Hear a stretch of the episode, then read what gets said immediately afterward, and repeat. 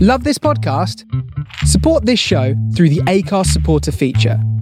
It's up to you how much you give, and there's no regular commitment. Just hit the link in the show description to support now. One size fits all seemed like a good idea for clothes Nice dress. Uh, it's a it's a t-shirt. until you tried it on. Same goes for your healthcare.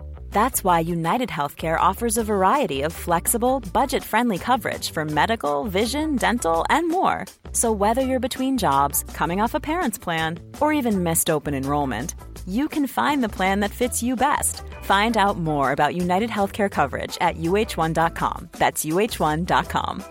Even when we're on a budget, we still deserve nice things. Quince is a place to scoop up stunning high-end goods for 50 to 80% less than similar brands. They have buttery soft cashmere sweaters starting at $50, luxurious Italian leather bags, and so much more. Plus, Quince only works with factories that use safe, ethical, and responsible manufacturing. Get the high-end goods you'll love without the high price tag with Quince. Go to quince.com slash style for free shipping and 365-day returns.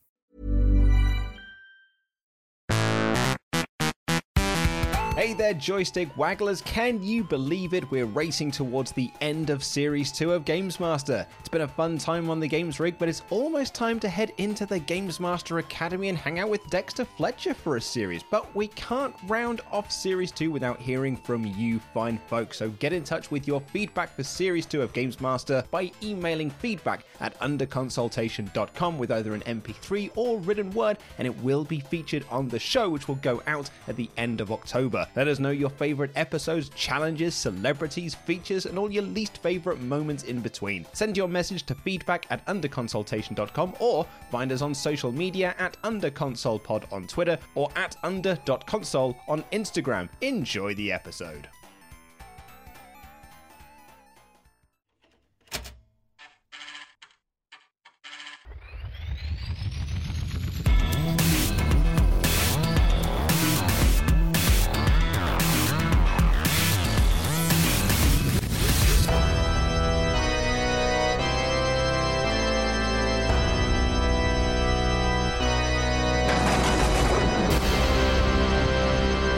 And welcome to the Games Rig. This is Under Consultation, an episode by episode podcast guide through the UK's greatest video game challenge TV show, Games Master. I am one of your hosts, Luke Owen, a bleepy bloopy supermarket type of podcast host. And beginning to be embraced by the warm, inviting thighs of Madame Spring, I am Ash Versus. This episode aired on the 18th of March 1993. There's no change at the top of the charts as 2 Unlimited's No Limit is still number one for one more week. But we have a new film at the top of the box office. It's Pacino in Scent of a Woman. Hooah! Hooah! Hi, Mrs. Rossi. I'm here about the weekend job.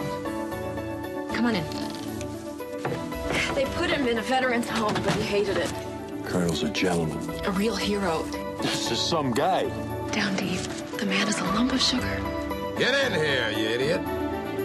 What do you want? You mean, what I want. What do you want here? I want. I want a job. A job. I promise you an easy 300 bucks. I don't get an easy feeling. How's your skin, son? I like my aides to be presentable. Well, I. I've had a few zits. Um, but my roommate, he let me his clinic because he, he's from Chestnut Hill and he's got The. History of My Skin by Charles Sims. Get out my dress blues. They're in a garment bag in the closet. Are, are we going someplace, Colonel? What business is that of yours? Don't shrug, imbecile. I'm blind. I'll be honest, I'm more familiar with the Al Pacino character from Stella Street than I am with hmm. actual Al Pacino. I don't know what it was about Stella Street, but I fell in love with that show. And so when I think of Pacino, I think of his portrayal in Stella Street and his interactions with the Dustin Hoffman and the Michael Caine, and particularly the Joe Pesci. But this film, it's a 1992 American remake. It's a remake of Dino Risi's 1974 Italian film, Profumo di Donna, which is also an adaptation of an Italian book called Darkness and Honey by Giovanni Arpino. And it stars Al Pacino, Chris O'Donnell, early role for Chris O'Donnell there. This is before he became Robin. I was going to say future Robin. And also, it's got the Foffman, the Philip Seymour Hoffman, and Gabrielle Anwar. Yes, but as we said earlier, this is most known for the hooah Al Pacino. Like, and controversially, I am more of a fan of that era of Pacino than I am like proper Pacino. Like, I know that people, you know, oh, one of the the this generation's greatest actors. I prefer him when he's crazy Pacino. I love him in Devil's Advocate. I love him here. But despite him being the hooah Pacino here, he did do the legwork on this role. He tried to understand what it felt like to be blind. He met with clients of New York's Associated Blind. He tried to understand what it was like for people who lost their sight as a result of trauma. And so he did due diligence on the research, which in 1992 to 1993 terms is definitely appreciated. Nowadays, people would very, very correctly ask, why is a sighted person playing this role? Mm-hmm and it's a valid question. He did win the Academy Award for Best Actor for his performance in the film, was also nominated for Best Director, Best Picture, and Best Screenplay based on material previously produced or published. That's a very specific award. That's the one that gets shown in the montage. We never actually see that one being awarded. yeah.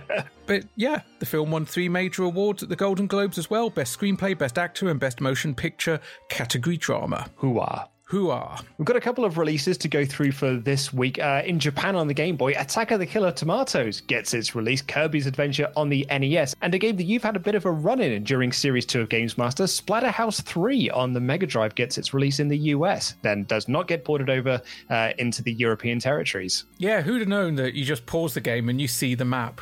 God, that was a painful stream. The problem with playing games unseen is sometimes not all the controls are intuitive, and when you're doing a live stream, you generally speaking don't pause the game because you're trying hmm. to interact with people. I spent most of the stream wandering around the house, trying not to double back on myself, trying to find rooms I hadn't yet explored. All that time, I could have just paused the goddamn game and gone, oh, I go north. That's exactly it, yeah. But Ash, why don't you tell us what's happening up in the magazines? Well, we are still with issue three of Games Master. This is the magazine that will see us through these last two issues. And while Dominic's big purple column still looms over us, this week we're taking a look at a feature on a man that is allegedly about to destroy Sega and Nintendo. That man is Trip Hawkins. Trip Hawkins is a fascinating character from this period of gaming history. Now, I think we firmly established that I still want a 3DO. Yes. And the crazy thing is, it would actually be really easy for me to get a 3DO, but for some reason I don't, possibly because I covet it so much, I worry that I will get it and I just. it won't live up. It won't be as enjoyable. It, it won't be what I want it to be. And sadly, it wasn't what Trip wanted it to be. He wasn't trying to be Sega. He wasn't trying to be Nintendo. He wasn't trying to be Sony in what they would become in a few years. And he certainly wasn't trying to be what Microsoft were when they entered the gaming market. He was trying to be a JVC or Sony, but not from the video game market. He was trying to create a standard, a format. He wanted 3DO not to be a games console, not to be a video player, not to be any one thing. He wanted it to be a master of all. He wanted it to be your home entertainment for music, for games, for movies. And I think at this point in time in 1992 1993, he was doomed to failure. Mm-hmm. For the very simple reason that creating a platform for games, okay, that's feasible. I can see that working. A platform for playing music. CDs are everywhere. They're even penetrating the gaming market. Fine. Movies and video. There's the issue because whatever they did for it couldn't be built in because the standards were not agreed upon. Video CD was kind of out there, but also kind of not. And it wasn't until DVD that we actually got a movie standard that kind of worked. Yeah, totally. Even when we went to high definition, we still managed to cock that up. We had HD DVD and Blu ray, and HD DVD died a death. U- Universal were really the only studio that signed on for the HD DVD format because, I mean, Sony everything over really like they, they just they, they completely f***ed the entire system because they have been desperate to have their own format since the 80s didn't work with betamax it didn't work with mini discs they've been desperate and desperate and desperate and really the way that they won this time is because they've got the best cameras they've got all of the best equipment so they just told the studios well if you choose hd dvd over blu-ray we won't supply any of your studio films with any of our equipment. So all the studios signed on to Blu ray, and Sony finally won a war. It's kind of a dick move because I'll be honest, I preferred the cases for HD DVD. They were a classy dark red, they looked sexy. Yeah. Whereas Blu ray, they're blue plastic. That's it, really. Picture quality wise, there wasn't and isn't much in it. Not to Not my eyes, at least. But at this point, Trip Hawkins was marketing 3DO not as an item of hardware, but as licensable technology. He was licensing it out to people. There were machines that were going to be branded with Panasonic. There were machines that were going to be branded with AT&T. So there you are. You've got a mobile cable telephone provider immediately jumping on board. The initial prices were going to be a somewhat eye-watering $799, although they were expected to fall rapidly below the $500 mark. It was a 32-bit RISC-based system. It had customs graphics and sound chips. It's 50 times more powerful than most machines on the market today. It was the first mainstream 32-bit platform and it got interest from the big studios. Warner brothers universal and paramount were looking to enter the games market via this platform and produce content that tied into movies they were releasing at the time that included footage shot with the actors from those films. And hawkins played up on that. He said this was going to be part of the new hollywood Unfortunately, this was just a buzzword because realistically, no one was quite sure what it meant other than possibly interactive movies. And interactive movies already existed. He was trying to coin a phrase for something that was already there. But on the game side of things, you had Electronics Arts, Virgin, Ocean, and Psygnosis. They all signed up to develop for the 3DO platform, and things were lined up looking kind of good. Not sure they were quite on board for what Hawkins was calling the biggest step forward in consumer electronics in recent times, but a lot of people had financial interest in making the 3DO work they wanted that all in one machine under the telly. And the fact that you could have ended up with a Panasonic 3DO or a Gold Star 3DO, or God forbid, if it had taken off in Europe, we'd have had an Amstrad 3DO. Mm-hmm. Maybe it's a good thing that this didn't take off. I, f- I find Trip Hawkins to be one of the most interesting characters. Like, if you've read Blake J. Harris's book Console Wars, it, it, like Trip kind of plays this very interesting role in sort of the early doors part of this. You know, I mean, he p- plays a sort of a role within the 3DO uh, era as well, but kind of in that war between Nintendo and Sega, because when he was working with Electronic Arts and, you know, working with Electronic Arts at this point as well, he was sick of the monopoly that Sega and Nintendo held over the games market, particularly around the fact that both Nintendo and Sega limited companies to only releasing a certain number of games per year, whereas Trip Hawkins was like, well, no, I want to release as many as I want. And Nintendo were, you know, you, you've got to be officially licensed by us. You've got to buy the cartridges from us in order to get make your games. You can only release a certain amount of games per year. You can only release a certain amount of these cartridges per year as well. And so Trip was one of those people that started to reverse engineer them and started to reverse engineer the NES library. And they also tried to uh, reverse engineer the Mega Drive to the point where they did. They successfully did it. And they held Sega over a barrel, being like, look, we know how you make your games now. We know how to make the cartridges. We don't need to buy the cartridges from you anymore. We can just make our own ones. But rather than kind of shut them out like Nintendo did, Tom Kalinske of Sega went into business with them and be like, cool, if you want to do this, we'll set up a new deal. And that's why Electronic Arts cartridges for the Mega Drive look different to every other Mega Drive carts. But once again, this article at the end reiterates that unlike other CD formats, 3DO and its big brothers are not going for the sort of propeller heads who tape Tomorrow's World. Hey, I resemble that remark. but regardless, they're not trying to edge out Nintendo or Sega as the number one choice for games. They're looking to make the same sort of impact in the 90s as video made in the 70s and 80s.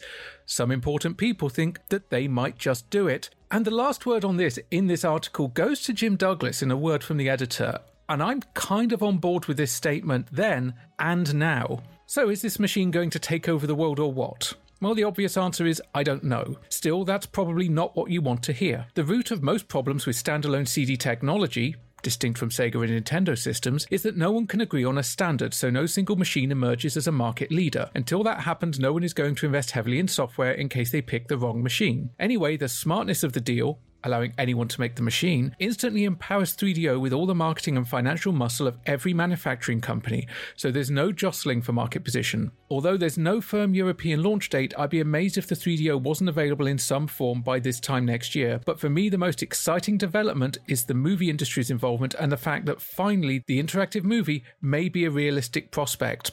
And he's right. And it is actually kind of painful to look back and see that this failed because the concept of creating a gaming standard for consoles, it would have changed how gaming works. Now we've had other people produce consoles under license, usually to get around trade restrictions or political issues. JVC made the Saturn. There were various special editions of the Dreamcast. Different people had the license to produce Nintendos for different areas. But this would have been a standard that could have been built into other things. You could have had combination systems. You could have had things that combined the 3DO with the Laserdisc player, with the VCR. You could have had something like what Pioneer did with one of their Laserdisc players, where they did add on packs. So you actually had the Mega LD pack that allowed you to play Sega CD and Genesis or Mega Drive cartridges on your Laserdisc player. They also did a similar one for the PC Engine that allowed you to play TurboGrafx PC Engine CD ROM games on your Laserdisc player, and it was basically just an add on module. But Pioneer would have probably just jumped into this. They'd have gone, boom, mm. let's get a 3DO in there. And then you could, in theory, have one machine that could play Sega 3DO PC Engine, and Laserdiscs. The other thing for this as well is that had the 3DO worked and had the 3DO taken off, I, will be honest, I think the price was probably the 3DO's biggest downfall. I think launching at 700 bucks was always going to be a struggle.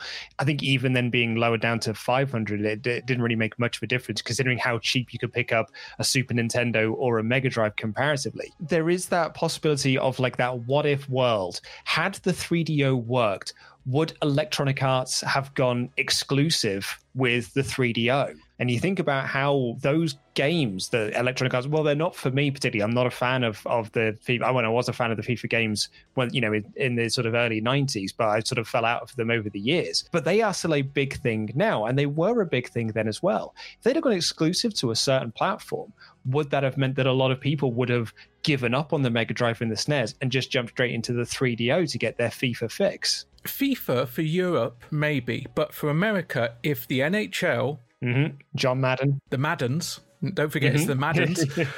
if they'd gone 3DO exclusive, that would have sold systems. Your Road Rash wouldn't, but the sports no. games, that's where it would have been. I'd argue that's one of the reasons why we've not had EA take a sports game platform specific because they just want to make the most money out of it as possible. Mm-hmm. They don't want to risk losing sales to someone that can't afford to make the jump. Absolutely, yeah. Like EA is all about that bottom dollar in the end. That's why we haven't had a, a new Simpsons game from them because Tapped Out makes more money for them per month than any Simpsons game they release would ever make them. If the 3DO had started at $300, I think it might have just made it over the games market that was already heavily saturated because Nintendo and Sega were heavily entrenched, and 3DO came out of nowhere and didn't have an identity. Mm. If Atari had been used to brand the 3DO, maybe the legacy name might have been enough to give it a boost up. Maybe it didn't quite work for the Jaguar though.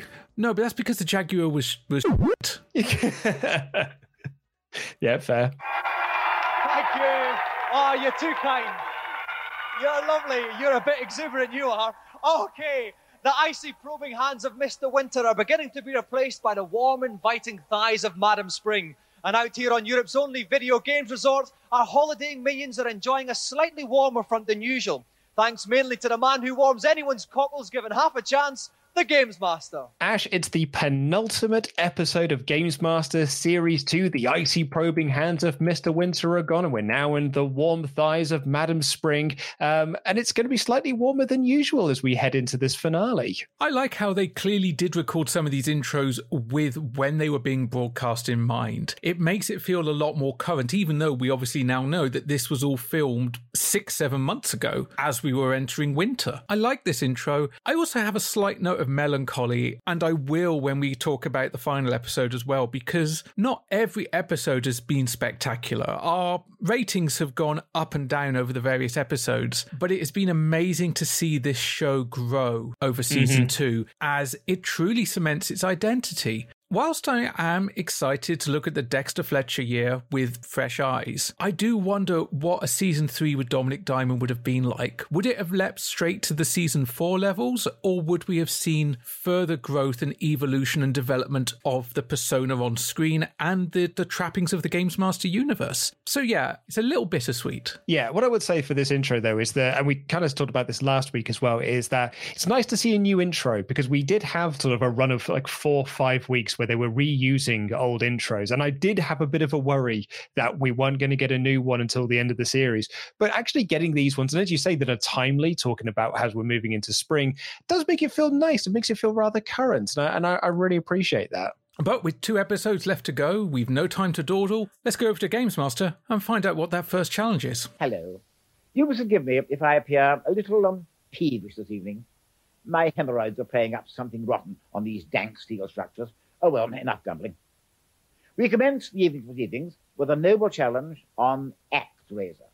As a chivalrous knight, you will need to battle your way through the first level of the game and defeat the center in under one and a half minutes. Unsheath your sword. And he's having a heck of a time at the moment. Not only has he got seagulls that he's trying to gun down, he's now got bloody hemorrhoids. Now, we talked last week about the anatomy of Games Master, specifically the discussion point was wanking him off. Mm-hmm. And we didn't really reach a conclusion other than him getting the horn may actually be a physical horn, which we often hear. Where does he ha- how? Hemorrhoids. What? Well, I mean, they feed him. We know this much. So uh, the food's got to go somewhere, Ash. Yeah, but that's that's some major sea pollution, Luke. I mean, there's no way that they're capturing that in a waste tank. Not at his size. He's a big lad. Oh, but I now feel very sorry for the lad that has to swim to this place that we find out at the end of this episode. Oh God, yeah. Those floaters could sink the Titanic. Anyway, we're playing ActRaiser. Uh, get through the first level and beat the boss. Time to unsheath your sword. Yeah, ActRaiser. They had two games in this series on the SNES. Uh, this one came out in 1990 originally.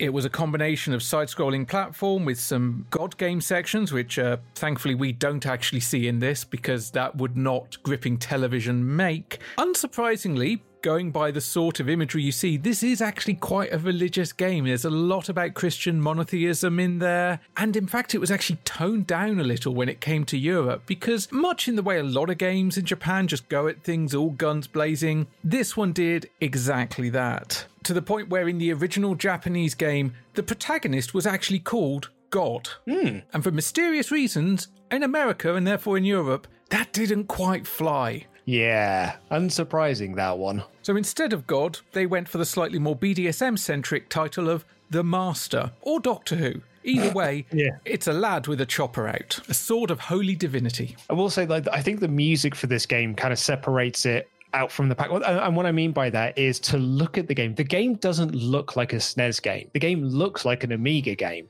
but the soundtrack makes it feel like a SNES game. That makes it sound like you can tell that this game belongs on the Super Nintendo because of that score and the and the functionality that the SNES had to make that score a reality. And that is, I, I think, its biggest selling point. Because apart from that, the game doesn't look anything special but that soundtrack is is pretty special. It's something nice. I would argue if you're not interested in playing the game, hop on YouTube, check out the score.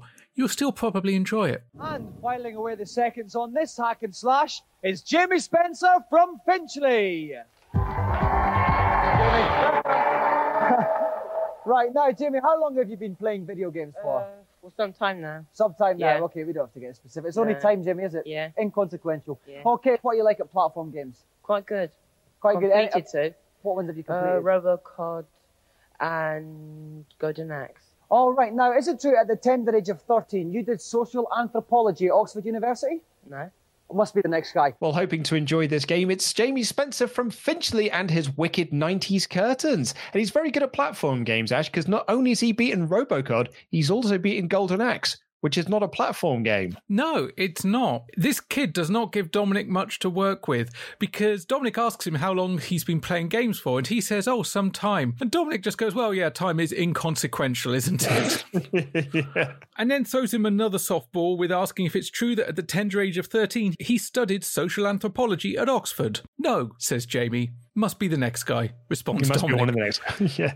you know, some of these kids really don't give him much to work with. I mean, I know Oh, we've yeah. already gone over so many times how they're not used to being on camera, but come on, man. He was setting you up to be the next Doogie Howser. But he doesn't know that Golden Axe isn't a platformer, so really, what hope do we have? And tonight's man with all the answers is Keith Pullen from the Nintendo Hotline. Welcome, Keith. Hello, thanks. Okay, now I've got a feeling Jimmy's in with a shout here. Can you give him any tips to help him on his way? Um, obviously, here at Speed, he's just going to try and avoid everything he can and go for it. Right, rather than speed. rather than taking the time to Oh, yes. actually slash them. Just go for it. Okay then. Well, Keith Pullen from the Nintendo Hotline is in the booth and suggests that you've got to speed through the level because you've only got 90 seconds to not just get through this level, but also beat the end of level Guardian, which is quite a tough little time frame. And it's something that Jamie, as he starts off, definitely heeds that advice because he doesn't stop. He just runs, including running through multiple enemies. It's not even doing that damage boost. He's just running through them.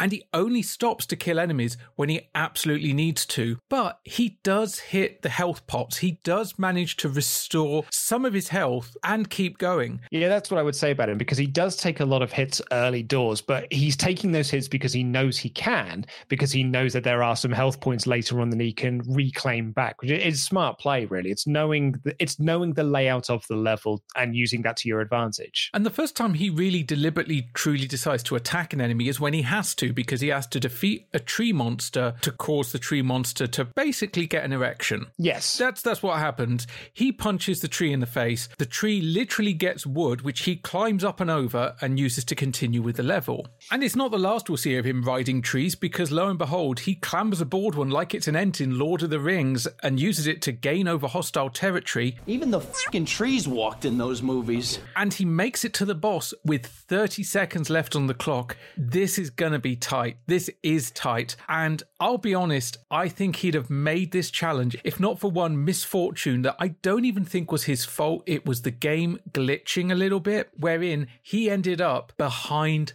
the boss. And you cannot hit this boss from behind. I also don't think it certainly helped that when he first ducked down to attack, he was just slightly out of position. He was like a couple of pixels off being in the right place to attack, but not get hit. And so, because he was a couple of pixels out, his first bunch of swings completely miss and completely whiff. But he does start to make some progress. The health does start to go down. 18 seconds left before we get the first lightning attack. But while he's avoiding that lightning, that's when he glitches through the boss. And none of the swings he makes at that point land at all. He finally gets back on the right side of the boss, but the time runs out and the boss still has a fifth of its energy left. While this guy was death on the microphone at the beginning, I felt bad for him here because it glitched through. I, yeah, he should have succeeded, even though he was slightly mispositioned at the beginning. If he hadn't glitched through the boss, I think he'd have just made it. It'd been a one or two second finish. Well, that's what we've seen throughout series two. And one of the reasons why I've very much enjoyed this series is that they have picked times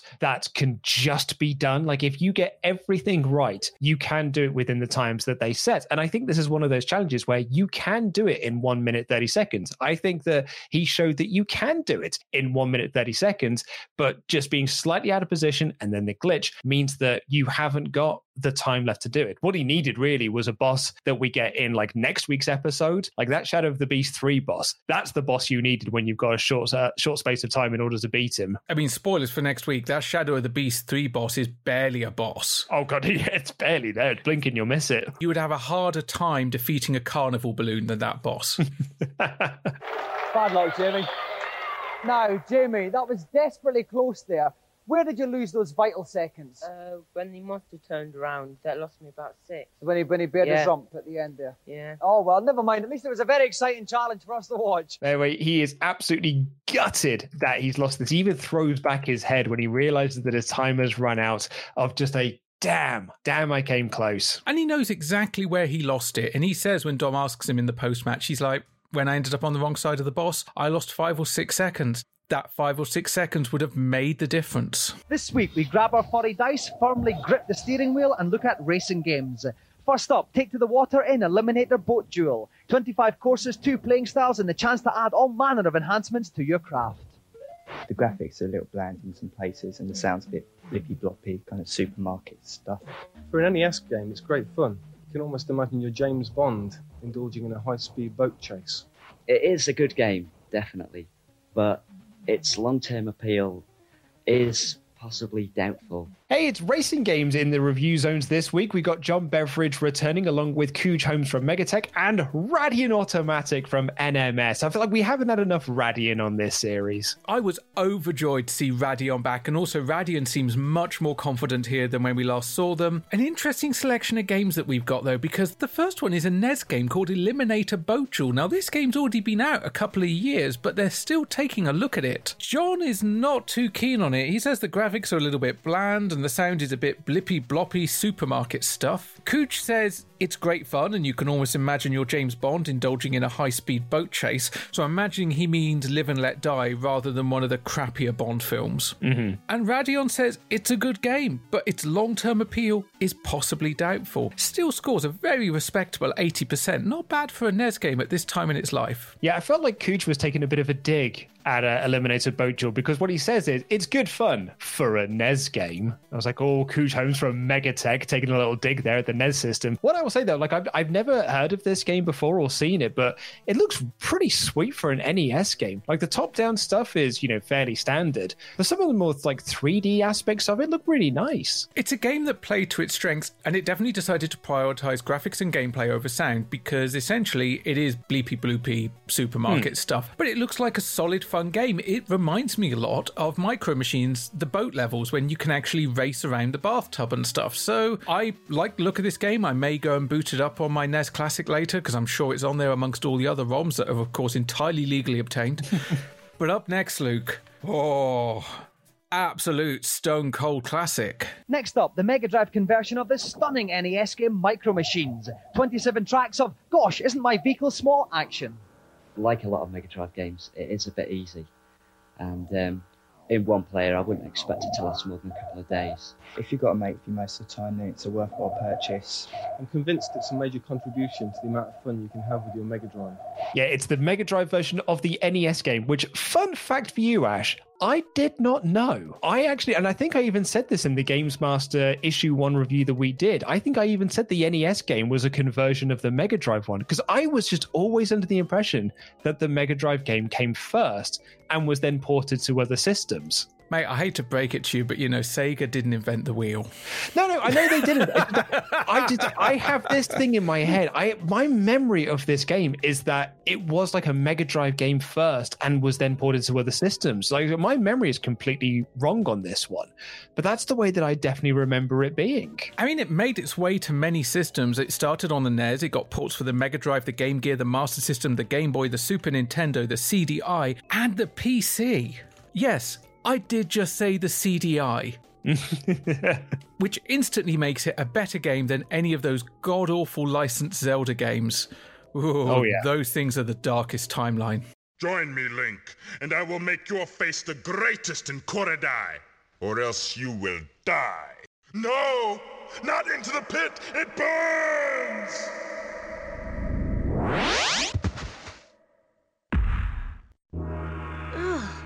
Why'd you do that? I just saved you from Ganon. You did not. I love Micro Machines. I think Micro Machines is a really, really fun game. It only got better as each game came out as well. Like I think like 95 and 96 are, are really great. But like these reviews, I don't think the reviews that these three give really reflect the score it gets at the end. You know, you got Radion saying that, yeah, it's good, but it's only going to last you a couple of days. John saying it's only good in two player. And Cooge says, you know, it's it kind of convinces him that there are there is fun to be had with your Mega Drive. Those review comments don't reflect the 87% that it gets. And I'll be honest, I don't think it reflects how fun and creative and inventive Micro Machines was as a as a game. Their reviews almost sound like they literally just got to play the game for the most part by themselves for a couple of hours because the true value of Micro Machines is in the multiplayer. You want the two player, or as we get with later iterations, the four player fun. Yeah. This game is as important to multiplayer as Mario Kart or GoldenEye as we go down the timeline, but it's only as good as the people you're playing it against. So if you've got some slightly bored game journalists who just want to go on the piss in Soho, because now we know where they filmed this, there's so many bars in that area where I would rather be in than in a studio, even as historic a studio as it was. Are they really going to be interested in playing Micro Machines, probably on a test board and it crashes a bit? Uh,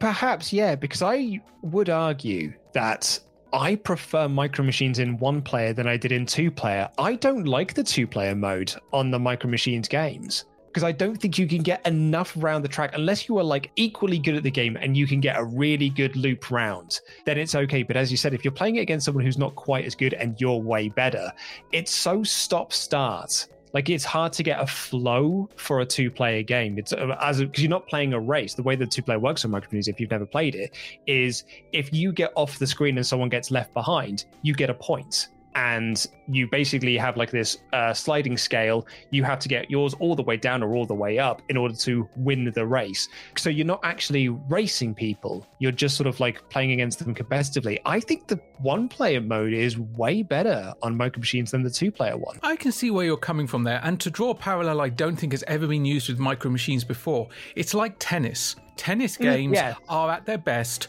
when you've got a volley going, when you are neck and neck and it's going backwards and forwards. And it even reflects when we've seen tennis games on the challenges in Games Master. When it's one sided, it's dull. When the people of equal skill and the ball starts to fly back and forth, that's when it gets exciting. And with micro machines, you want people to be neck and neck. Otherwise, yeah, it stops start. It stops being fun. It starts getting tedious. Yeah, it's a fucking great game though. Oh my god, it's absolutely such an amazing game. But what's not an amazing game and is an odd game to feature in this review because of how it becomes available is Dirty Racing on the Game Boy. Finally, bird's eye view monochrome racing action with more tracks than you can shake a Game Boy at. Dirty Racing. Everything about the game really just shrieks average. The graphics and the sound and the playability it is just enjoyable, yeah, but very typical. The tracks are too thin, the cars are too wide. You don't really want to be caught playing this game. It's just complete cat. Yeah, this game looks very Japanese going by some of the screenshots that they show because they've got kind of this sort of like anime lass with, you know, some sort of uh, bulging cleavage uh, appearing out uh, as you sort of put together your car. And, you know, Radion says it's totally average. Everything about it looks and sounds typical. John says, You don't want to be caught dead playing this game. It's complete cack. 54%. It's funny you should say it looks Japanese because it was developed for Japan, for Jaleco, in fact. It was only released as a standalone game in Japan. In the Western world, it came paired up with Jeep Jamboree Off Road Adventure, which we had reviewed earlier this series. And the pair of them became known as Race Days, which came out in 1994. So, to the best of my knowledge, this game was not available standalone in the Western world. And if it was, I can't find any evidence of it existing. And I checked the usual sites, I checked Google, and also I checked eBay because even if there isn't a website entry to do with the release of this game, someone will be selling it online. And I could only find Japanese copies of the game. And boxed, in reasonably good condition, a Japanese copy of this game goes for over £275. Wow. That's a lot of money for a 54% game. It's a lot Yeah, of money totally. for a 56% game, which is what I originally said and then edited out. that definitely means then that they had this and Jeep Jamboree on in on imports, assuming that they would get Western releases, only to find out that a year later they'll just be released as a double pack. Entirely possible. They did make some interesting changes to the graphics when it got a Western release, because as you pointed out, it's an anime babe in this game. And they tried to westernize it for the eventual Western release, which appeared to me, by the screenshots I've seen, to just be let's make it impressionist, because it went from anime eyes to triangular eyes. It got weird. It was like someone traced over it, but only using the straight line tool in Microsoft Paint. At last, it's time to announce the winners of our designer game competition using Amos on the Amiga. Any idea we had of awarding just one prize went straight out the window as we were bombarded with entries from all over the world. Europress Software kindly gave us a mountain of extra prizes to dish out. 10 special runners up awards of Easy Amos went to the best game design on paper. In reverse order, Angus Poland played on the Scottish connection with Highland Wildcat. In ninth place, Alex Burdett and Gavin Bond had a very witty bout of nautical nuances. At 8, Nick Harmer, Alan Darling, Matt Gathercole got it for the rather noir cyber team. At number 7, John Kuksiki and Matthew Honeywell had a platform ROM to be in Farm Island. Earning sixth place with some daunting draftsmanship was Kira McDonald and Suicide Sucks. At 5, one of our younger entrants, Matt Roberts, with a finely detailed What's Up Doc. In 4, we get surreal with Sheriff Handbag from Richard Leach. And at 3, the youngest runner up, 12 year old David Slade with Bionic Baby. Second best design on paper went to Peter Balshaw for the atmospheric Dungeon of Prisoners. But for sheer volume of tree destroying paper, Lee and Paul Deval impressed us the most with the naturish platform game Woody. Well, it's a lovely little feature to wrap up something that's been sort of like a, a series long storyline. It's the Amos winners. We kind of had this first announced back in episode six. And then about halfway through the series, we had sort of like an update of, you know, hey, still send in your applications for this. And now we found out our winners. And Dominic tells us that they had so many good entries that they couldn't just have one winner there were now multiple tiers of winners. I like that they made this decision because clearly they got a lot of entries. I've got all the 10 runners up written down. I don't know if any of these eventually did get turned into games or ever went any further, but I will say the quality of some of the artwork on some of these is astounding. Oh man, Angus Poland's Highland Wildcat looks wicked. Looks really cool. And then following that at number nine, you've got Alex Bernadette and Gavin Bond went for some nautical naughty antics with Battle of the Beaches, the artistic style of which really reminded me of Viz and Yeah. that kind of like naughty British seaside postcard art. That's exactly what it is. And at number eight, we went full on 2000 AD. You had Nick Harmer, Alan Darling, and Matt Gathercole, who did a noirish cyber team. The artwork on that one looked banging. Yeah, it looked like a proper 80s B movie. Slightly more cartoonish, John Kozik and Matthew Honeybell came in at number seven with a platform romp called Farm Island. Yeah, nothing too much to say about that one, but I did also like the art style for Kieran McDonald's Suicide Sucks, which had sort of like very Japanese inspired, like it looked like Mega Man stuff. It looked like Mega Man artwork. The art style on number six looked ahead of its time. Like that's the sort of stuff that I see on Twitter and Instagram and DeviantArt. It was beautiful, clean, bold lines. That one I might do a bit more digging on and maybe bring it up in the season two wrap up and see if I can find anything because I want to know what happened to that person because that was some good art. At number five, we got one of the younger entries with Matthew Roberts and a finely detailed game called What's Up Doc. Probably didn't get picked because that was already both a Barbra Streisand film, a catchphrase of Bugs Bunny, and an ITV Saturday morning entertainment show. But this might been my favorite bit of uh, design work, which was Richard Leet, Sheriff Handbag. Like, if you've not seen this episode yet and you're wondering what the heck is Sheriff Handbag, it is quite literally a handbag with this grumpy face on it, this like anthropomorphic handbag that says sheriff. I thought it was really, really creative. I loved that because that is also a proper design for an indie game in the 90s. That's the Amiga's forte weirdness like that. Mhm. But at number three, we've got the youngest runner up, David Slade with Bionic Baby. Lovely, bright, colourful drawings there. Glad to see a young kid placing so high. Peter Balshaw uh, submitted Dungeon of Prisoners, and I've written in brackets on my notes here. I bet he plays D and D and Spectrum games. Well, he also knows his way around a computer because this is the only entry that, while provided on paper, uses a computer art package to map out the levels. I appreciated seeing that. That I hope that guy went far. Which was then it was surprising because Lee and Paul Duval are the sort of winners of this with their game submission Woody. But as far as I could tell, it was just really detailed drawings of insects and amphibious creatures. I thought that, but then looking at the montage where they show the piles of paper, it looks like they'd also done map tiles and everything and plotted out the levels, and they'd actually they had actually designed not just a concept for a game, but an entire game. I suspect they may have won on actually providing a plan that could very easily be turned into a game. But you know what? Ten runners up, while they were categorized from ten down to one, and we've just done them in a countdown style, like we're on Radio One doing the top of the charts. They all got the same prize anyway. Now on to the actual games. Two special commendations were awarded to. First of all, 20-year-old Fraser Ashworth for Super Blue Kid, a very impressive Robocod-style parallax scrolling extravaganza. Onto the actual games that were produced. Two special commendations were awarded. The first went to 20 year old Fraser Ashworth for Super Blue Kid, which it looks like Robocod, it smells like Robocod, and even if you look it up online today and you can find long plays of it on YouTube, guess what? They say it's like Robocod as well. Yeah, I was going to say they compare it to Robocod in this segment here, and over in here, bloody looks like it too. But interesting to point out, as I just mentioned, you can actually find this game and play it. Oh, that's cool. This one did get out there in some form or another and is out there, and there's long plays on YouTube. Not very long, long plays because it's quite a short game, but it's out there, which is really, really cool to see. And also in the title screen for the version that's out there, it doesn't have anything to do with Games Master that I saw, but it does have bouncing text along the top that says Hello Europress,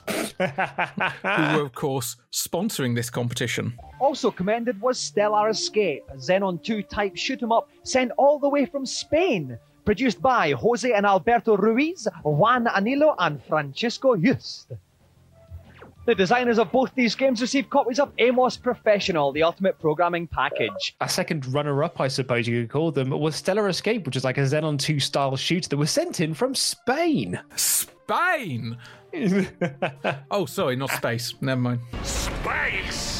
It was produced by Jose and Alberto Ruiz, Juan Anino, and Francesco Luz. And this game is also out there and playable. And I again went out and I watched a long play of it, but I noticed something interesting on the long play of it that I saw, which is either via lack of experience or maybe they were just pushing the hardware too hard. But when you play this game, if you fire the gun, the sound effect of the gun causes the music melody to drop out because they've reached the limitations of the sound chip of the Amiga. So while the gun is going pew pew, the melody has to stop, which gives it a really unpleasant stuttering. However, this game still looks pretty damn good. Both of these games look pretty good and certainly comparable to a lot of Amiga games that were certainly out there, if not on sale, but at least on cover discs. Yeah, I thought this looked really impressive. I also very much appreciated that on its menu screen, it's got a Games Master competition and it's even got the Games Master logo really well rendered. Which I was expecting maybe to see on Super Blue Kid because that one along the top it said Games Master when they showed it here, but the version that I then saw later, they dropped that and just decided to target the developers directly. But the overall winner was Charlie Chimp, programmed by 22 year olds Brian Bell and Ashley Cunningham in a transformed garden shed in Belfast. This one for sheer playability.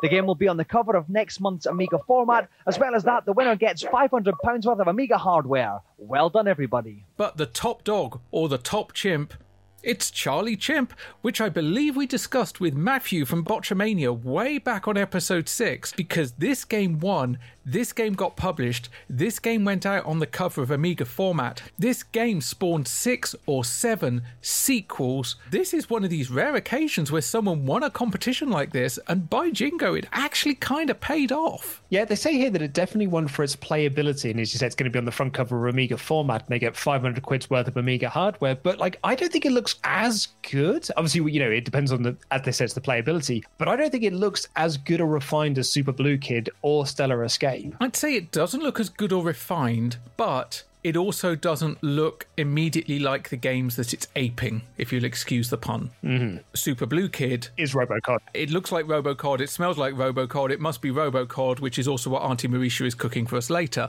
With Stellar Escape, it's Xenon. It looks like Yeah, Xenon. without the banging soundtrack. Without the banging soundtrack, in fact, at times without almost any soundtrack at all. Whereas Charlie Chimp just looks like it came up with its own graphic elements, its own style, and put more effort into being a playable game than it did emulating another game style. But for whatever reasons, the dude's the winner, and it worked for him because six games later, it's still talked about now, and it's listed as one of those games that was developed and reached publishing via the Easy Amos developing system. I'm glad we got to see a finale to this feature as well. I did have like you know, we've kind of said in the wrap up of series one that we don't we try not to look too far ahead unless we're like today where we're doing a double recording and we watch two episodes back to back so we can record them back to back. So I wasn't sure whether we were going to get a wrap up to this feature when it first was brought up back in episode six. So I was really thrilled to to see this here and to see all the entries as well and to see so many entries for it. This could have absolutely bombed for them. It could have received no entries whatsoever. And clearly, it went the other direction. They got entries from all over the world of all varying levels of quality and levels of development, be it from just paper ideas through to fully functional games. What a great idea. I'm Hmm. glad it paid off. I was happy that we got to wrap up the series seeing a bit of a payoff for this. But it's time for our celebrity challenge. So what are we playing, Games Master? I've decided to opt for the brute force of an arm wrestling encounter on Arm Champs 2. I must admit it's all a bit macho for me, but I'm aware that everyone's tastes need to be catered for. Each contestant will have one attempt to record the highest possible strength reading against the computer. No room for the faint-hearted on this one, so uh, fret not about Wittgenstein's latest theorem, and give it your all. Well, this challenge isn't just a bit too macho for Games Master. I feel like it's a bit too macho for me. But, you know, as Games Master said, we do have to cater for everyone. It's not for the faint of heart. We're playing Arm Champs 2. Yep, it's a sequel. It's a very, very specific bit of hardware based arcade machinery. You can emulate this, but obviously it ain't going to do any good because what you need is a big plastic and metal arm as part of the machine. It was released in 1992. It was a sequel to Arm Champs 1, and it pitted you as a muscle bound ladies' man that was taking on all sorts of various characters throughout the game, starting with Trixie, a Russian bodybuilder and the only female competitor in the game. You then move up to Chang, and woof, that's a Chinese stereotype I'm glad we didn't actually have to cover. Then we go to Atlas, who's kind of inspired by The Flash, and then we go on to the Turk, who basically looks like the Iron Sheik. yeah, a little bit. And then we go on and on. There's a sumo wrestler, there's a bodybuilder, there's someone from England called The Rock, but apparently not that Rock or any relation to Rocky Maivia or Rocky Johnson. And then the final opponent is a cyborg from the US called Specs, who is basically a roided up Robocop. Specs is an odd name for the character as well because that sounds like that is what a nerdy kid in an 80s rom com would have been called. Like a rom like a, like a you know like a, like a Porky's. Like the nerdy kid in that would have been called Specs. Especially the way it's spelt because I believe it's spelled S P E C K S as opposed to spec like specialist or or specifications S P E C. And we're very lucky tonight to have three of the world's premier arm wrestlers meeting head to head for this challenge. So please give a warm welcome to Rod Rambo Lynette, Robert Bad News Brown, and Tony the Lunatic Dupre. All right, lovely. All right. Welcome, Tony. Okay, now I'd like to turn to you first of all, Rod. You're the world champion at left and right hands. You must be the favourite tonight. Yeah, well, arm wrestling's done in weight classes, and um, there's a very big man standing next to me. and uh, be quite honest, he's good, but I'm better. Okay, all right, let's turn on to Robert Bad News Brown. Will you be bad news for the other two tonight? Oh, definitely, yeah. You will be. I think I'll win this tonight. All right. Now let's go on to Tony. I think you're um, you're our smallest equal challenger. Is size important in this thing? No, not really size, but um, strength and technique is, and I'm here to prove that a smaller guy can technically beat bigger guys like these. They are three legitimate British arm wrestling legends. They are Rod Rambo Lynette, Robert Bad News Brown, not the wrestler Bad News Brown, a different Bad News Brown, and Tony the Lunatic Drury. This challenge isn't really for me because like I'm, I, I don't find this sort of thing impressive. But you know, like they are the sort of people that love this and they love being the dead toughest and the dead strongest at this sort of thing and don't want to be shown up by a machine here and you know like in the end it actually becomes quite, a fun little challenge Now, I did my best to research all three of these guys. Bad News Brown, I couldn't really get anywhere with because, of course, you try and search for Bad News Brown, all you're going to get is the pro wrestler Bad News Brown. I did find a bit on Tony Drury. He'd been involved in arm wrestling since 1987. He was inspired slash introduced to the sport by a Sly Stallone movie, Over the Top, because when that movie came out, they did all sorts of competitions, including in all the countries where the movie was released. The event was advertised in The Sun. He applied and was accepted. He was in the lightest class and was the very first match called, and then in front of over a thousand people, he was beaten in about a tenth of a second. He didn't give up. He went back, he trained, and since that point, he's won five national championships at least and competed at the highest levels of arm wrestling throughout the world. All achieved, as he stated in the interview I found, without the use of steroids. Now, as I said, couldn't find anything on Bad News Brown, but I could find stuff on Rod Rambo Lynette. And immediately, as soon as I started reading about this guy, I had empathy for him. And then as I saw video, I just like this guy. So, to give you a bit of background, he started arm wrestling in 1986 while he was serving in the British Army, being initially trained by Clive Myers, who was another arm wrestling legend. He was a multiple time British, European, and world champion and was diagnosed with lipodystrophy, diabetes, and pancreatitis at the age of 25. Ouch. Which would have been when this challenge was being filmed. He was born in 1967, so 25 hmm. would have put him slap bang at this point in time. In 2003, he suffered kidney failure and needed dialysis for six years before a transplant was available. And in 2011, he was the subject of a documentary called I'm Back, which chronicled his recovery and comeback to the sport. That's right, after lipodystrophy, diabetes, pancreatitis, and kidney failure, dialysis, and a kidney replacement, he still competed. It's impressive, man. It's impressive. He had notable British championships, left and right, left and right overall, as was detailed in this. Sadly, he passed away May 23rd, 2017, at the age of 50. Wow, it's no age that. But the most beautiful thing, and I shared the video with you, is he had this documentary made called I'm Back. And at his memorial, a memorial video was shown which included clips from that film, including where he shows some of his trophies. And one of the ones he picks out to highlight and show, spoilers for the rest of the challenge, is his Games Master Golden Joystick. Um, you know, and to. I, actually was on a TV program, Games Master, and at the time that was a. Oh, I just turned the light off. Um, Games Master, which is this one here. Now, to win this golden joystick, what you had to do is you I had to beat an arm wrestling machine called Arm Champs 2. And now, the, the brilliant thing about this is um, that we didn't know at the time. We had a go, and we all got too strong to record. And what that done is it kind of recognised that arm wrestlers are just so much stronger than the average person. You know, the average person got 35 kilos or 33 kilos of side pressure, and uh, the machine goes up to 75 kilo. And we all went, got too strong to record, and that's from light, lightweight, middleweight, and super heavyweight. Um, we all beat it, so they had to give us a, one of these each. So that's something that uh, I remember for a long lot of years and years to come. Honestly, as this challenge plays out, I didn't think any of these guys particularly cared for what they were doing here. Mm-hmm. But the fact is, almost 20 years later, of all the trophies he'd kept and all the trophies he hadn't, he still had this metal plated plastic joystick in a Perspex case. And we've seen that a lot of the celebrities that have won golden joysticks have either sold them on or given them away to other people, or actually given them away to the kids that they beat on these challenges. So it's for him to keep hold of it and to pick it out for this documentary. I think certainly does say something about his character. And also just what a fighter he was, not in the sense of actual fighting other people, but just fighting everything that life threw at him. Now, I'll hold up my hands. Maybe there's some unpleasant stuff about him that I don't know.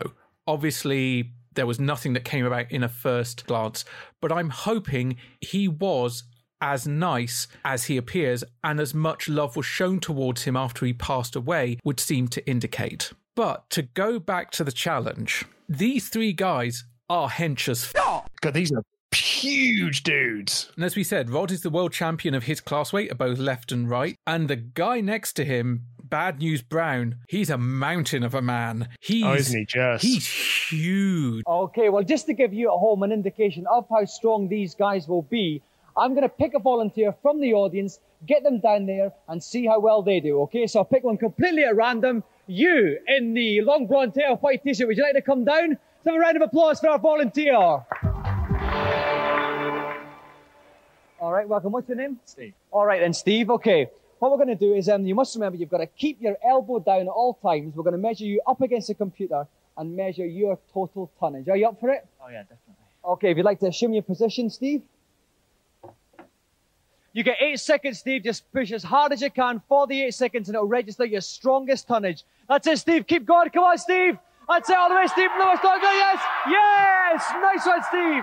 Okay, Steve got 26.2 kilograms. Round of applause for that volunteer. And Dom does something I think quite smart at this point. He picks a victim from the audience to show how the average guy, or in this case, the average reject from Guns N' Roses Road Crew, will do on this game because this dude feels like he walked straight off the set of Airheads or any hair metal concert video that you've seen in this time period. I love this dude. He comes down, he's got his big, long blonde hair. He's got this white t shirt on, he's got torn jeans. He looks like a proper badass. Like, I'm more impressed by that guy than I was the arm wrestler kids. He looks like the guy that kind of whites out in Wayne's World. You know, the one that they put in the back of the car and he's the last one to come to life for Bohemian Rhapsody. If you're going to spew, spew, into, this.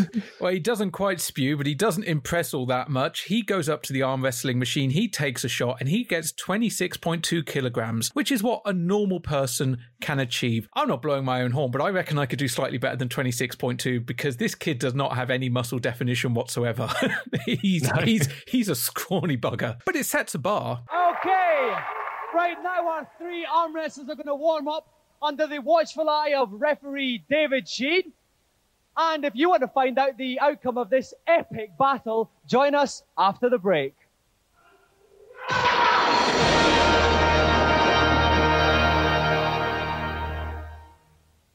Having the WI round for a soiree. Tricia Simpson's been acting like Egon Ronay since she got a fondue set. So I'm putting my stall out. Popped into the British Gas showroom last week. Very struck with their range of new gas cookers. A young man sidles up. No interest right now, he says. No interest, I said. I'm not surprised. But that's the economy for you. Turns out he meant no interest if I had it on credit, so here I am. Tricia Simpson's butterbean whip. I wouldn't use it for grouting the bathroom. Don't you just love being in control?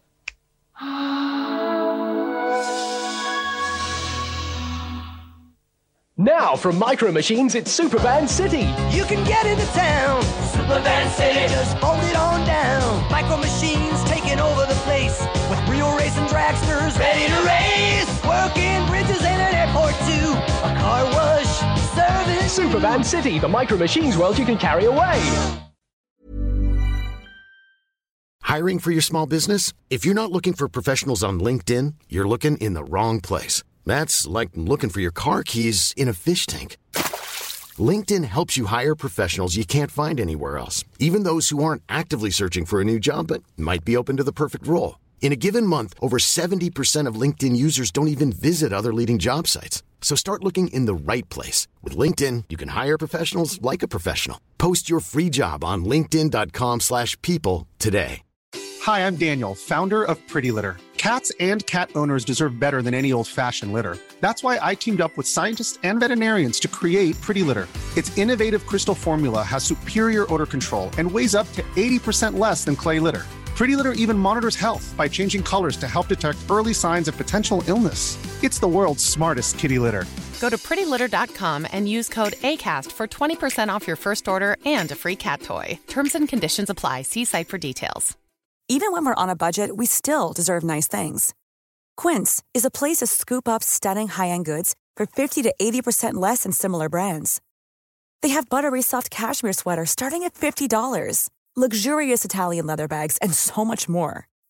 Plus, Quince only works with factories that use safe, ethical, and responsible manufacturing. Get the high-end goods you'll love without the high price tag with Quince. Go to quince.com slash style for free shipping and 365-day returns. Find a mint like this in a pack of polos, and you've won a thousand pounds. So, whatever you do, don't. Mm, yummy. Oh, polo, the mint, worth a mint.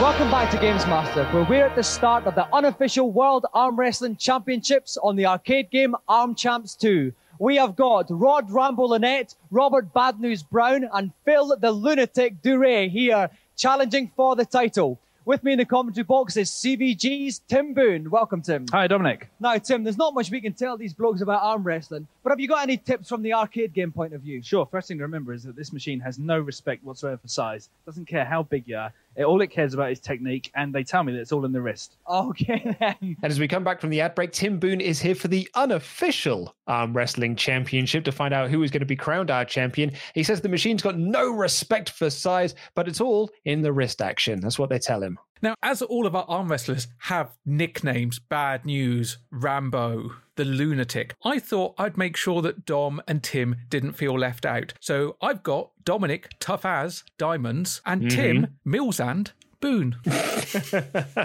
but first up is Tony the Lunatic. And Dom says the crowd are going wild, which they may have been at the time when he said that, but they certainly weren't when he played back. However, he goes up, he grasps a hand, and the game buckles. He he pulls a very gurney face as he really wrenches this thing down, throws down this arm that you've got to do so, and the machine counts up, counts up, counts up, gets to the sort of the 70 odd mark, and then just says, too strong to measure. And he celebrates his hand in the air. Clearly, though, he wasn't the first person to do that because he's only placed second on the table behind a different infinity symbol. I'm wondering if they did a first run of this at a lower difficulty, had all the infinity symbols come up and went, okay, can we turn the difficulty up? So they turned it up as far as it would go. And then they went again. and here we go. The smallest guy up first, infinity symbol. Next up, we got Bad News Brown. Guess what, Luke? Yep, he's too strong to measure as well. It's extraordinary, as Tim puts it. And last up is my man, my boy, because I just love this guy now. It's Rod Rambo Lynette, and would you Adam and Eve it? It's an infinity symbol again. We've got an infinity war going on here, Luke. Yeah, I mean, I wrote here because obviously I knew that Rod was going to, to win this challenge because you'd sent me that video clip. But also, I was thinking, like, I mean, you don't want to balls this up now, do you? You don't want to be the only one of the three who doesn't get to win. Now, this is all rather strange to us. It's the first time we have ever had three people completely trounce. Eh, I mean, it's just a, a brilliant example of brawn over technology. Did any of you find it difficult in the slightest? Powered for it. Powered for it. Too easy. Okay. Now, listen, just imagine that the scale had been larger. Who would have won then? On the strength of today? Well, lightest guy, as I said, I proved it. I've done these guys. It's as simple as that. And Rob, the final word from you? Super heavyweight would have won it. That's me. Okay. All right. Well, you don't need to disagree any longer because for the first time in Games Master's short but sweet history, it's a three-way tie. So we need three golden Games Master joysticks. Thankfully, he doesn't. And Dominic comes down and says, "This is unheard of. We we've got three people that have all beat the challenge, and in no way in which we can actually discernibly say that there's an individual winner. So." Three golden joysticks, and the diver comes up really struggling because carrying two of these is bad. Credit to the diver. I was going to say, because lifting those three things, or not lifting, but carrying those three things, cumbersome size they are, in a diver's outfit with restricted view. Very eh, fair play to her. She did really well for that. And while she is making her way gingerly towards the stage, I love that all three of the arm wrestlers they do the proper arm lock and tense, but they managed to do a three way on that, which I was really Hmm. impressed by. That they all got in there and like bulging the muscles. And you said this challenge, these guys might not have been like for your taste, and I don't know, they may not have been for mine. But I actually love this moment because it was a complete out of left field. We've seen these sorts of machines tested to their limits with uh, Sonic Blast Man. So I was expecting some high scores, particularly after what we saw the average dude bro in the street can do. These three obliterated this machine. This Oh, yeah. machine was not equipped for this challenge. And I actually think that made it better. I, I don't know why. I wouldn't have found it entertaining if it had been one of these guys versus Katrina and the wavy hairs from the audience. As it was them all against each other and against the machine, I just thought it was funny. I thought it was great. Yeah. I mean, the, basically, the challenge is uh, if that scene from Predator when Carl Weathers and Yeah. Arnold Schwarzenegger run, and there's just this close up on flexing muscles as they shake hands. That basically it's that, but spread out over a few minutes uh, and various different people getting involved. And like, I'm I'm not uh, personally. I'm not really impressed by that sort of thing. Is like you know they've always said about Vince McMahon and the WWE. He's a body guy. He likes guys with big bulging muscles. For me, it's never been my thing. That's not why I got into wrestling. I've never really been impressed by the dudes that have got the big strength things. But I will always say, absolutely credit to those who put a lot of effort and sort of dedicate their lives to it. I think, but overall, as a challenge, it is fun because the three of them just completely obliterate it. It's not fun because there's an actual challenge to it or a competitive nature to it. It's just three lads being too strong for a game, I guess. And Dom says this is a perfect example of brawn over technology. He's not wrong. He's Hmm. absolutely not wrong. So, Luke, is there anything in the book about our trio of wrist bending warriors? There is indeed in Star Riggers 2, Dominic Diamond writes, one of the strangest challenges we had was on an arm wrestling game, Arm Champs 2, which featured the bicep bulging talent of Rod Rambo Lynette, Robert Bad News Brown, and Tony the Lunatic Drury, all champions in their respective weight divisions and living proof that to be a success in arm wrestling, doesn't matter how strong you are, you need a violence nickname. All three were great blokes, as it happened, but presented us with massive problems. Tony the Lunatic went first and scored infinity, which means he was so strong it went off the scale. Fine, I thought. He's the winner. Unfortunately, Robert Bad News did the same, and so did Rod Rambo.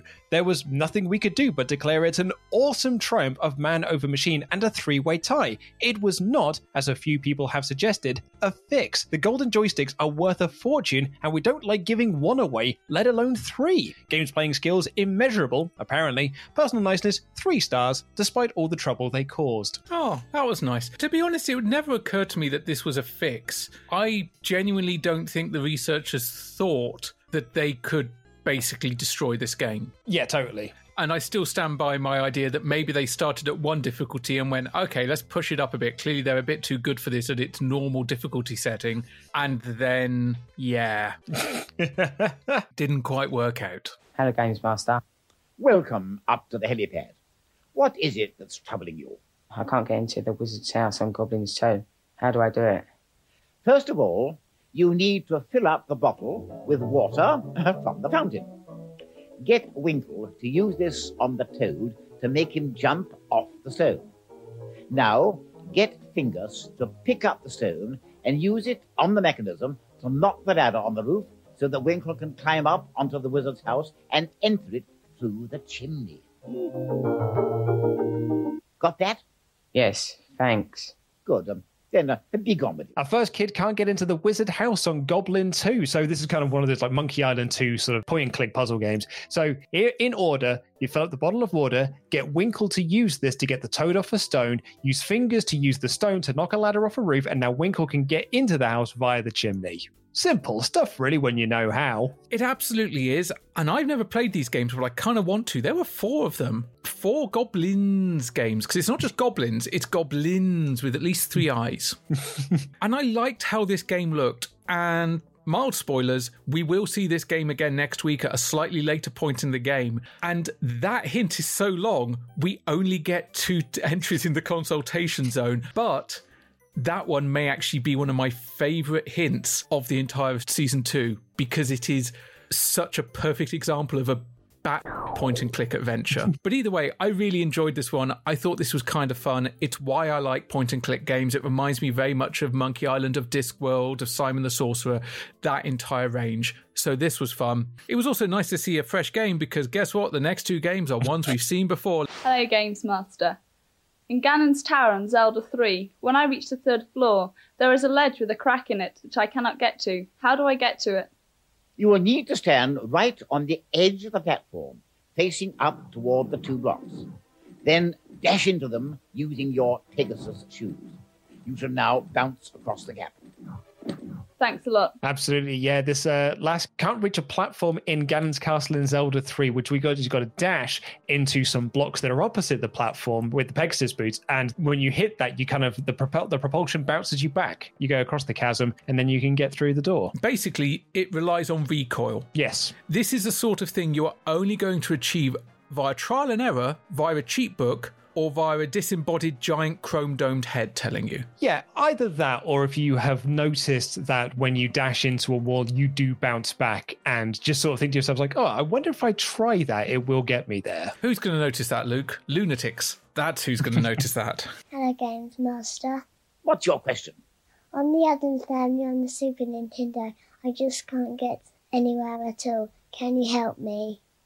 Oh dear, what a pitiful plea. Oh, well, follow this advice. Play the game through once and then die, um, as you've been doing rather a lot by the sound of it. Then, on the continue screen, walk off to the left to collect four extra lives. Use them wisely. Thank you. And then finally, this tiny little child is stuck on the Addams family. She just can't get anywhere at all. A pitiful plea that it is. Uh, basically, when you die and you get to the game over screen, rather than going to continue or quit, jump over continue, and then you can find the secret bonus room that's got some extra one ups in there. So use those wisely. But that's enough tips and hints. Let's go to our final challenge. What are we playing, Games Master?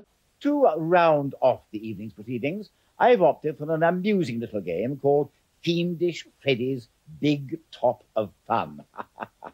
As the bald but muscular Horace, the high diver, tonight's last contestant will need to successfully perform four increasingly difficult dives. To keep on course during the dive, Horace needs to carry out various aerial poses. Failure to perform these poses results in Horace being blown off course. I hope that, um, like me, you have a head for heights. It's Fiendish Freddy's big top of fun. Perform four successful dives, and you've got to do the poses as you go down. Otherwise, Fiendish Freddy will show up and blow you out of position. This was a Mindscape game. Originally came out in 1990. It came out for the PC, the Amiga, the 16-bit Atari ST. It was also then later back converted for the Spectrum, the Commodore, and the Amstrad CPC 464, my homeboy, representing still. And in fact, the Commodore 64 version was included on the bundled cartridge of the ill fated Commodore 64 cartridge game system. There is actually a plot to the game, believe it or not, in which a corrupt businessman called I. M. Tightwad, whom the circus owes $10,000 to, arrives on the scene with the intent of demolishing the circus unless it can pay up. And in a fit of desperation, the ringmaster organizes a display of six events to raise money for the doomed circus. Those six events are diving, which we see here, juggling, trapeze, knife throwing, tightrope, and the human cannonball. The businessman is not happy with this, has no intention of letting them get away with this, so he sends his lackey, called Fiendish Freddy, to try and sabotage the acts. Now, the diving character called Horace is a muscular, bald headed man, and so who else are you going to get to play this than a muscular, bald headed man? For these aquatic pursuits, we are very lucky indeed to have with us Olympic gold 100 metres breaststroke medalist and the most popular swimmer Britain has ever produced, the one, the only Duncan Goodhew. Okay, thank you. Now, Duncan, I must ask you, are you enjoying your stay on the resort? Oh, it's great. Getting here was a bit of a problem. Listen, I'm really sorry about that. Thank you very much for agreeing to actually swim all the way out. It was very kind of you. Well, I know the budgets are tight at Channel 4, so anything I can do to oblige. Thank you very much. Now, you're playing a diving game in preparation for your journey back, I might add. Um, how, how do you fancy your chances at it? I don't think any diver, self-respecting diver, will talk to me for the rest of my life. well, we got no self-respect on this show anyway. It's Duncan Goodhew. Yeah, it's a double celebrity challenge episode. We've had a few of those. They clearly filmed more celebrity challenges than they thought they'd need, or at least scheduled more, expecting some of the celebs to no show. Although the way that Dominic introduced this makes it sound like it's two different people, because he introduced him as the 100 meters breaststroke gold medalist and one of Britain's favourite swimmers. It's Duncan Goodhew, and I was like, "Oh, it's it's he is both of those things, right?" I I, I need to amend my notes here. But thankfully, no, it is one man, and he's kind of at the tail end of his career here because he first rose to prominence in the mid 1970s. He was a gold medalist. He also achieved numerous medals at the Commonwealth and European Games. He was also, by this point in his life, a bit of a light entertainment darling. This was not his first time on mass entertainment television. He'd also made at least two appearances on The Sooty Show in the 1980s. He is, as is pointed out, bald headed, not by choice. He had trauma onset alopecia after falling out of a tree. The act of falling out of a tree and the impact was so traumatic, it caused him to lose all his hair. Bloody hell. But he married an American graphic designer called Annie Patterson, and the only thing of particular note regarding that particular pairing is they met at East Croydon Station. Ah, hello. To be honest, I'm kind of impressed that meeting anyone for the first time at East Croydon Station resulted in anything other than apathy and disdain. Although the delays at that station are often long enough, you could get through an entire courtship while waiting for your train to London Victoria to turn up. you can tell that Duncan has got some TV experience, as you said, in light entertainment, because he plays off Dominic very, very well here. You know, Dominic sets him up to be like, you know, it was a tough time for you getting here. You swam all the way here, uh, and you're going to have to swim all the way back as well. And Duncan replies, yeah, budgets are tight on Channel 4. So anything he can do to oblige. I love that because that was clearly him thinking on his feet a little bit and having a little bit of fun because Channel 4 at that point was the upstart broadcaster. It didn't have the big money sponsorship of ITV nor the national funding of BBC One and BBC Two. So it was nice to see someone play up to that and acknowledge that Channel 4 were the scrappy underdog. Or as I just put in the note, top bants. Joining me at poolside is Renegade's favourite boy, Tom Watson. Welcome, Tom. Good evening, Dominic. Now, so Duncan's got some quite complicated stuff here. Any guidance for him? Well, the stunts he's got to perform are shown in the top left-hand corner of the screen. He's got to make sure he puts in those stunts on the way down, otherwise Fiendish Freddy will appear on a jetpack to try and blow him off course. Right. Duncan has four dives into increasingly smaller targets If he misses the target, it's a Arrivederci Duncan. Tom Watson from Renegade returns to Games Master is in the booth. He says that the stunts that you need to do will appear on screen, and the targets that you've got to hit when doing this diving challenge get increasingly smaller. So to kind of run you through how the game works, is you dive off and then you've got a couple of bits that you need to look at. In the bottom left hand corner is kind of like a uh, there's a cross that you are kind of guiding to trying to get it over the target. On your right hand side, it shows you how far you are falling, and in the top left hand corner shows what poses you need to be doing. And if you don't do the pose that it shows at, in the top left hand corner, then Fiendish Freddy will show up with a leaf blower and blow you out of position, making it harder for you to work out the cross over the target. And as Tom Watson points out, those are going to get ever decreasing targets to hit. It's fair to say that looking at this screen and looking at this game, there is a lot to take in. Unfortunately, none of that seems to matter really to Duncan, who spends most of these dives waggling his joystick like a mad bastard. And on that first dive, he finally manages to hit the first pose, which is the swan dive. Doesn't get to the ballet, but does at least manage to hit the target. Second dive goes off. His first trick is the yoga. He does manage that, goes for the pike, but ends up doing the king tut. And despite that, still just manages to hit the target. Third dive is where it all goes a bit Pete Tong. It wants him to do the ballet. The one thing he struggles to do is the ballet. He finally hits it, needs to go to the nose pinch, but it's too late. He's too far off course, and he just leaves a crater in the ground. And boom, three out of four dives, and the challenge is over. But it doesn't really feel like it was Fiendish Freddy that screwed him over by missing the poses. It just feels like like you watch him doing this dive and he instantly just goes off course and then spends the rest of the fall trying to course correct himself. He moves over to the he moves the cross in the bottom left hand corner over to the right, and then he goes too far to the right, so now he's got to work his way back to the left. So he effectively just ignores all of the poses that he needs to do. And yeah, as you say, unfortunately, doesn't quite get it in time and just falls through the floor. Freddie didn't screw Duncan. Duncan screwed Duncan. They, they, they must have. They must have been cheated somehow. Listen, um, Dun- Duncan, it, it was it was quite tough for you out there, wasn't it? The first couple of dives were nice, and you were getting some impressive looking moves. Uh, talk me through some of it. Where, where did it go wrong? The, the yoga position was nice and laid back, uh, but I, I did have trouble on the cross stick there. I think I think we all do, Duncan, in our own little ways. Um, well, unfortunately, Duncan, we can't give you a golden joystick. But instead, as a little bit of a consolation, Auntie Mauritia's got a bit of a surprise for you. So let's uh, have a big cheer for Auntie Mauritia here.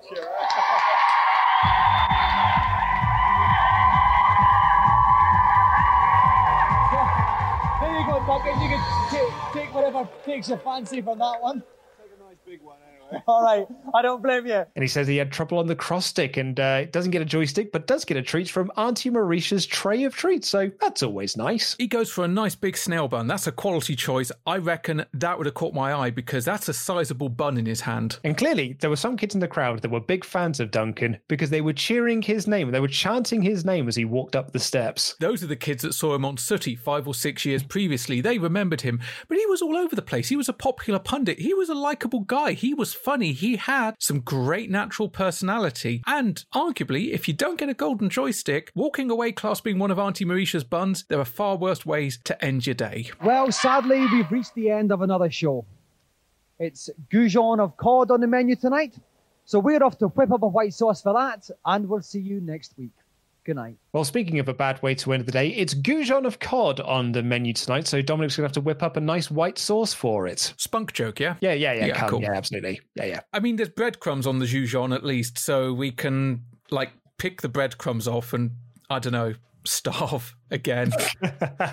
I mean, I'll be honest. Like, I'm I don't mind that too much because my wife is gluten intolerant. So if we do get breaded things, she just sort of takes the thing that's inside the bread and eats that, which means I just get the bready goodness, and I do like that. That's nice. That's that's that's all the benefits of breaded proteins without the protein.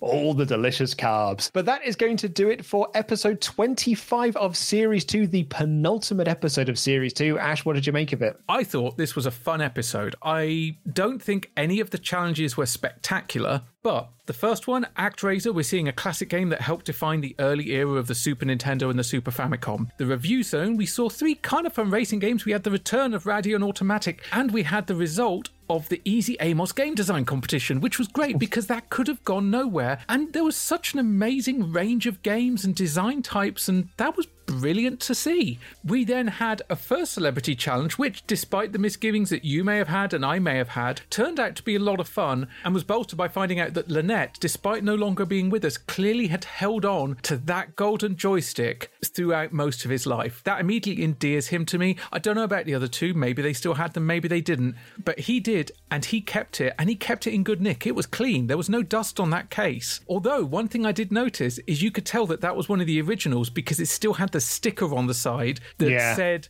Retailer Award. So he got one of the original batches. But overall, I enjoyed that first celebrity challenge. Then we had the consultation zone, which which we had the standard Zelda, we had the Addams family, yada yada yada, but we had Gobliins 2 with a nice in-depth solution. We had a final bonus celebrity challenge with an absolute legend of broadcasting and a guy that really played up into the role that he was put in. We had some quality banter throughout. This was a great episode. This was a solid penultimate episode. Nothing spectacular, but nothing inherently wrong. And for that level of consistency, I'm just going to go with a flat 90. I think you enjoyed this one way more than I did. Like, I, I think you're right that it is a solid episode and it's enjoyable enough, but there's nothing on it that was particularly stand out for me. So I, uh, while I did enjoy it, yeah, to a degree, the ActRaiser challenge was was fun enough. Uh, the arm wrestling challenge was cool because you know they completely demolished the machine, uh, and the, the final challenge was okay, but it didn't feel like I don't know because because the fiendish Freddy thing wasn't really throwing him off. It was just him playing the game. It was just sort of like I don't know, just a bit of a damp squib to, to kind of end on. But he was very nice. So I, I think I, I enjoyed this episode less than you did, but I didn't hate the episode. I thought it was just a perfectly serviceable episode. So this might be our biggest discrepancy in this because I was going to go 79% for this episode. Whoa, man, it's taken us almost two seasons, but we've actually got a proper level of dissent between our scores. But you know what? That's all right, Luke, because you can't always be right. No, it's the Games Master Sonic 2 review of Games Master podcast reviews. Oh, you want to talk about uh, controversial review scores? Wait until we get to next week's review zone because, boy, howdy, there's a doozy in that one. But that's going to do it for this episode. Thank you all so much for listening and downloading. Please do give this podcast a subscribe if you haven't already and leave us a review because it helps us get noticed in those podcast feeds. And if you want to get in touch with us, we are on Twitter at UnderConsolePod, on Instagram at under.console, and you can send your feedback for Series 2 by emailing us feedback at underconsultation.com. Please do send in your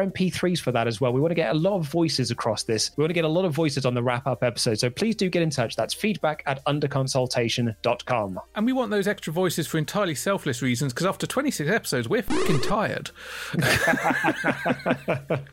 We're as tired of hearing our voices as you are. Or if you want some real time interaction, maybe to talk with us or some of our other listeners, or even leave some additional feedback, you can join us on our Discord where there's conversations going on about the Crystal Maze, about Neuromancer, about various role playing games, and about some of the other projects we work on, or rather worked on before you were replaced by Mr. Wrestle Talk. Indeed. And if you want to support this podcast monetarily, you can do so over at patreon.com forward slash under console pod. If you back us at the £5 level, you get next week's episode one week early and ad free. But if you back us at any pound amount, you will get our bonus episode that we've released reviewing an episode of The Crystal Maze that's kind of actually from around this time period. It takes place like a couple of weeks after series two of Games Master finishes. So it was a lot of fun. Go and check that out. We've been getting great feedback to that so far. And if you want to spurge a bit more and give us £10 a month, you can get a special bonus merch pack. Ash, why don't you tell them what's inside? Inside that merch pack, you get a mug, you get stickers, you get badges, you get sweets, you get a pack of pogs, and you also get £5 off our first under consultation t shirt, which is in stock and shipping now. If you want additional mugs, stickers, badges, or just to buy a t shirt outright, all that can also be found on our website, underconsultation.com. And shout out to those £10 backers Jamie, Matt, Kyrick, Phil, Simon, Nick, Sean, Adam, Cliff, Adam, Rich, Gordon, William, and Misha. You all rule, just as every single person who listens to this show does. And we will see you next week in seven days' time for the final episode of Series 2. It's going to be emotional. Take care, everyone. See you in seven days. Good night.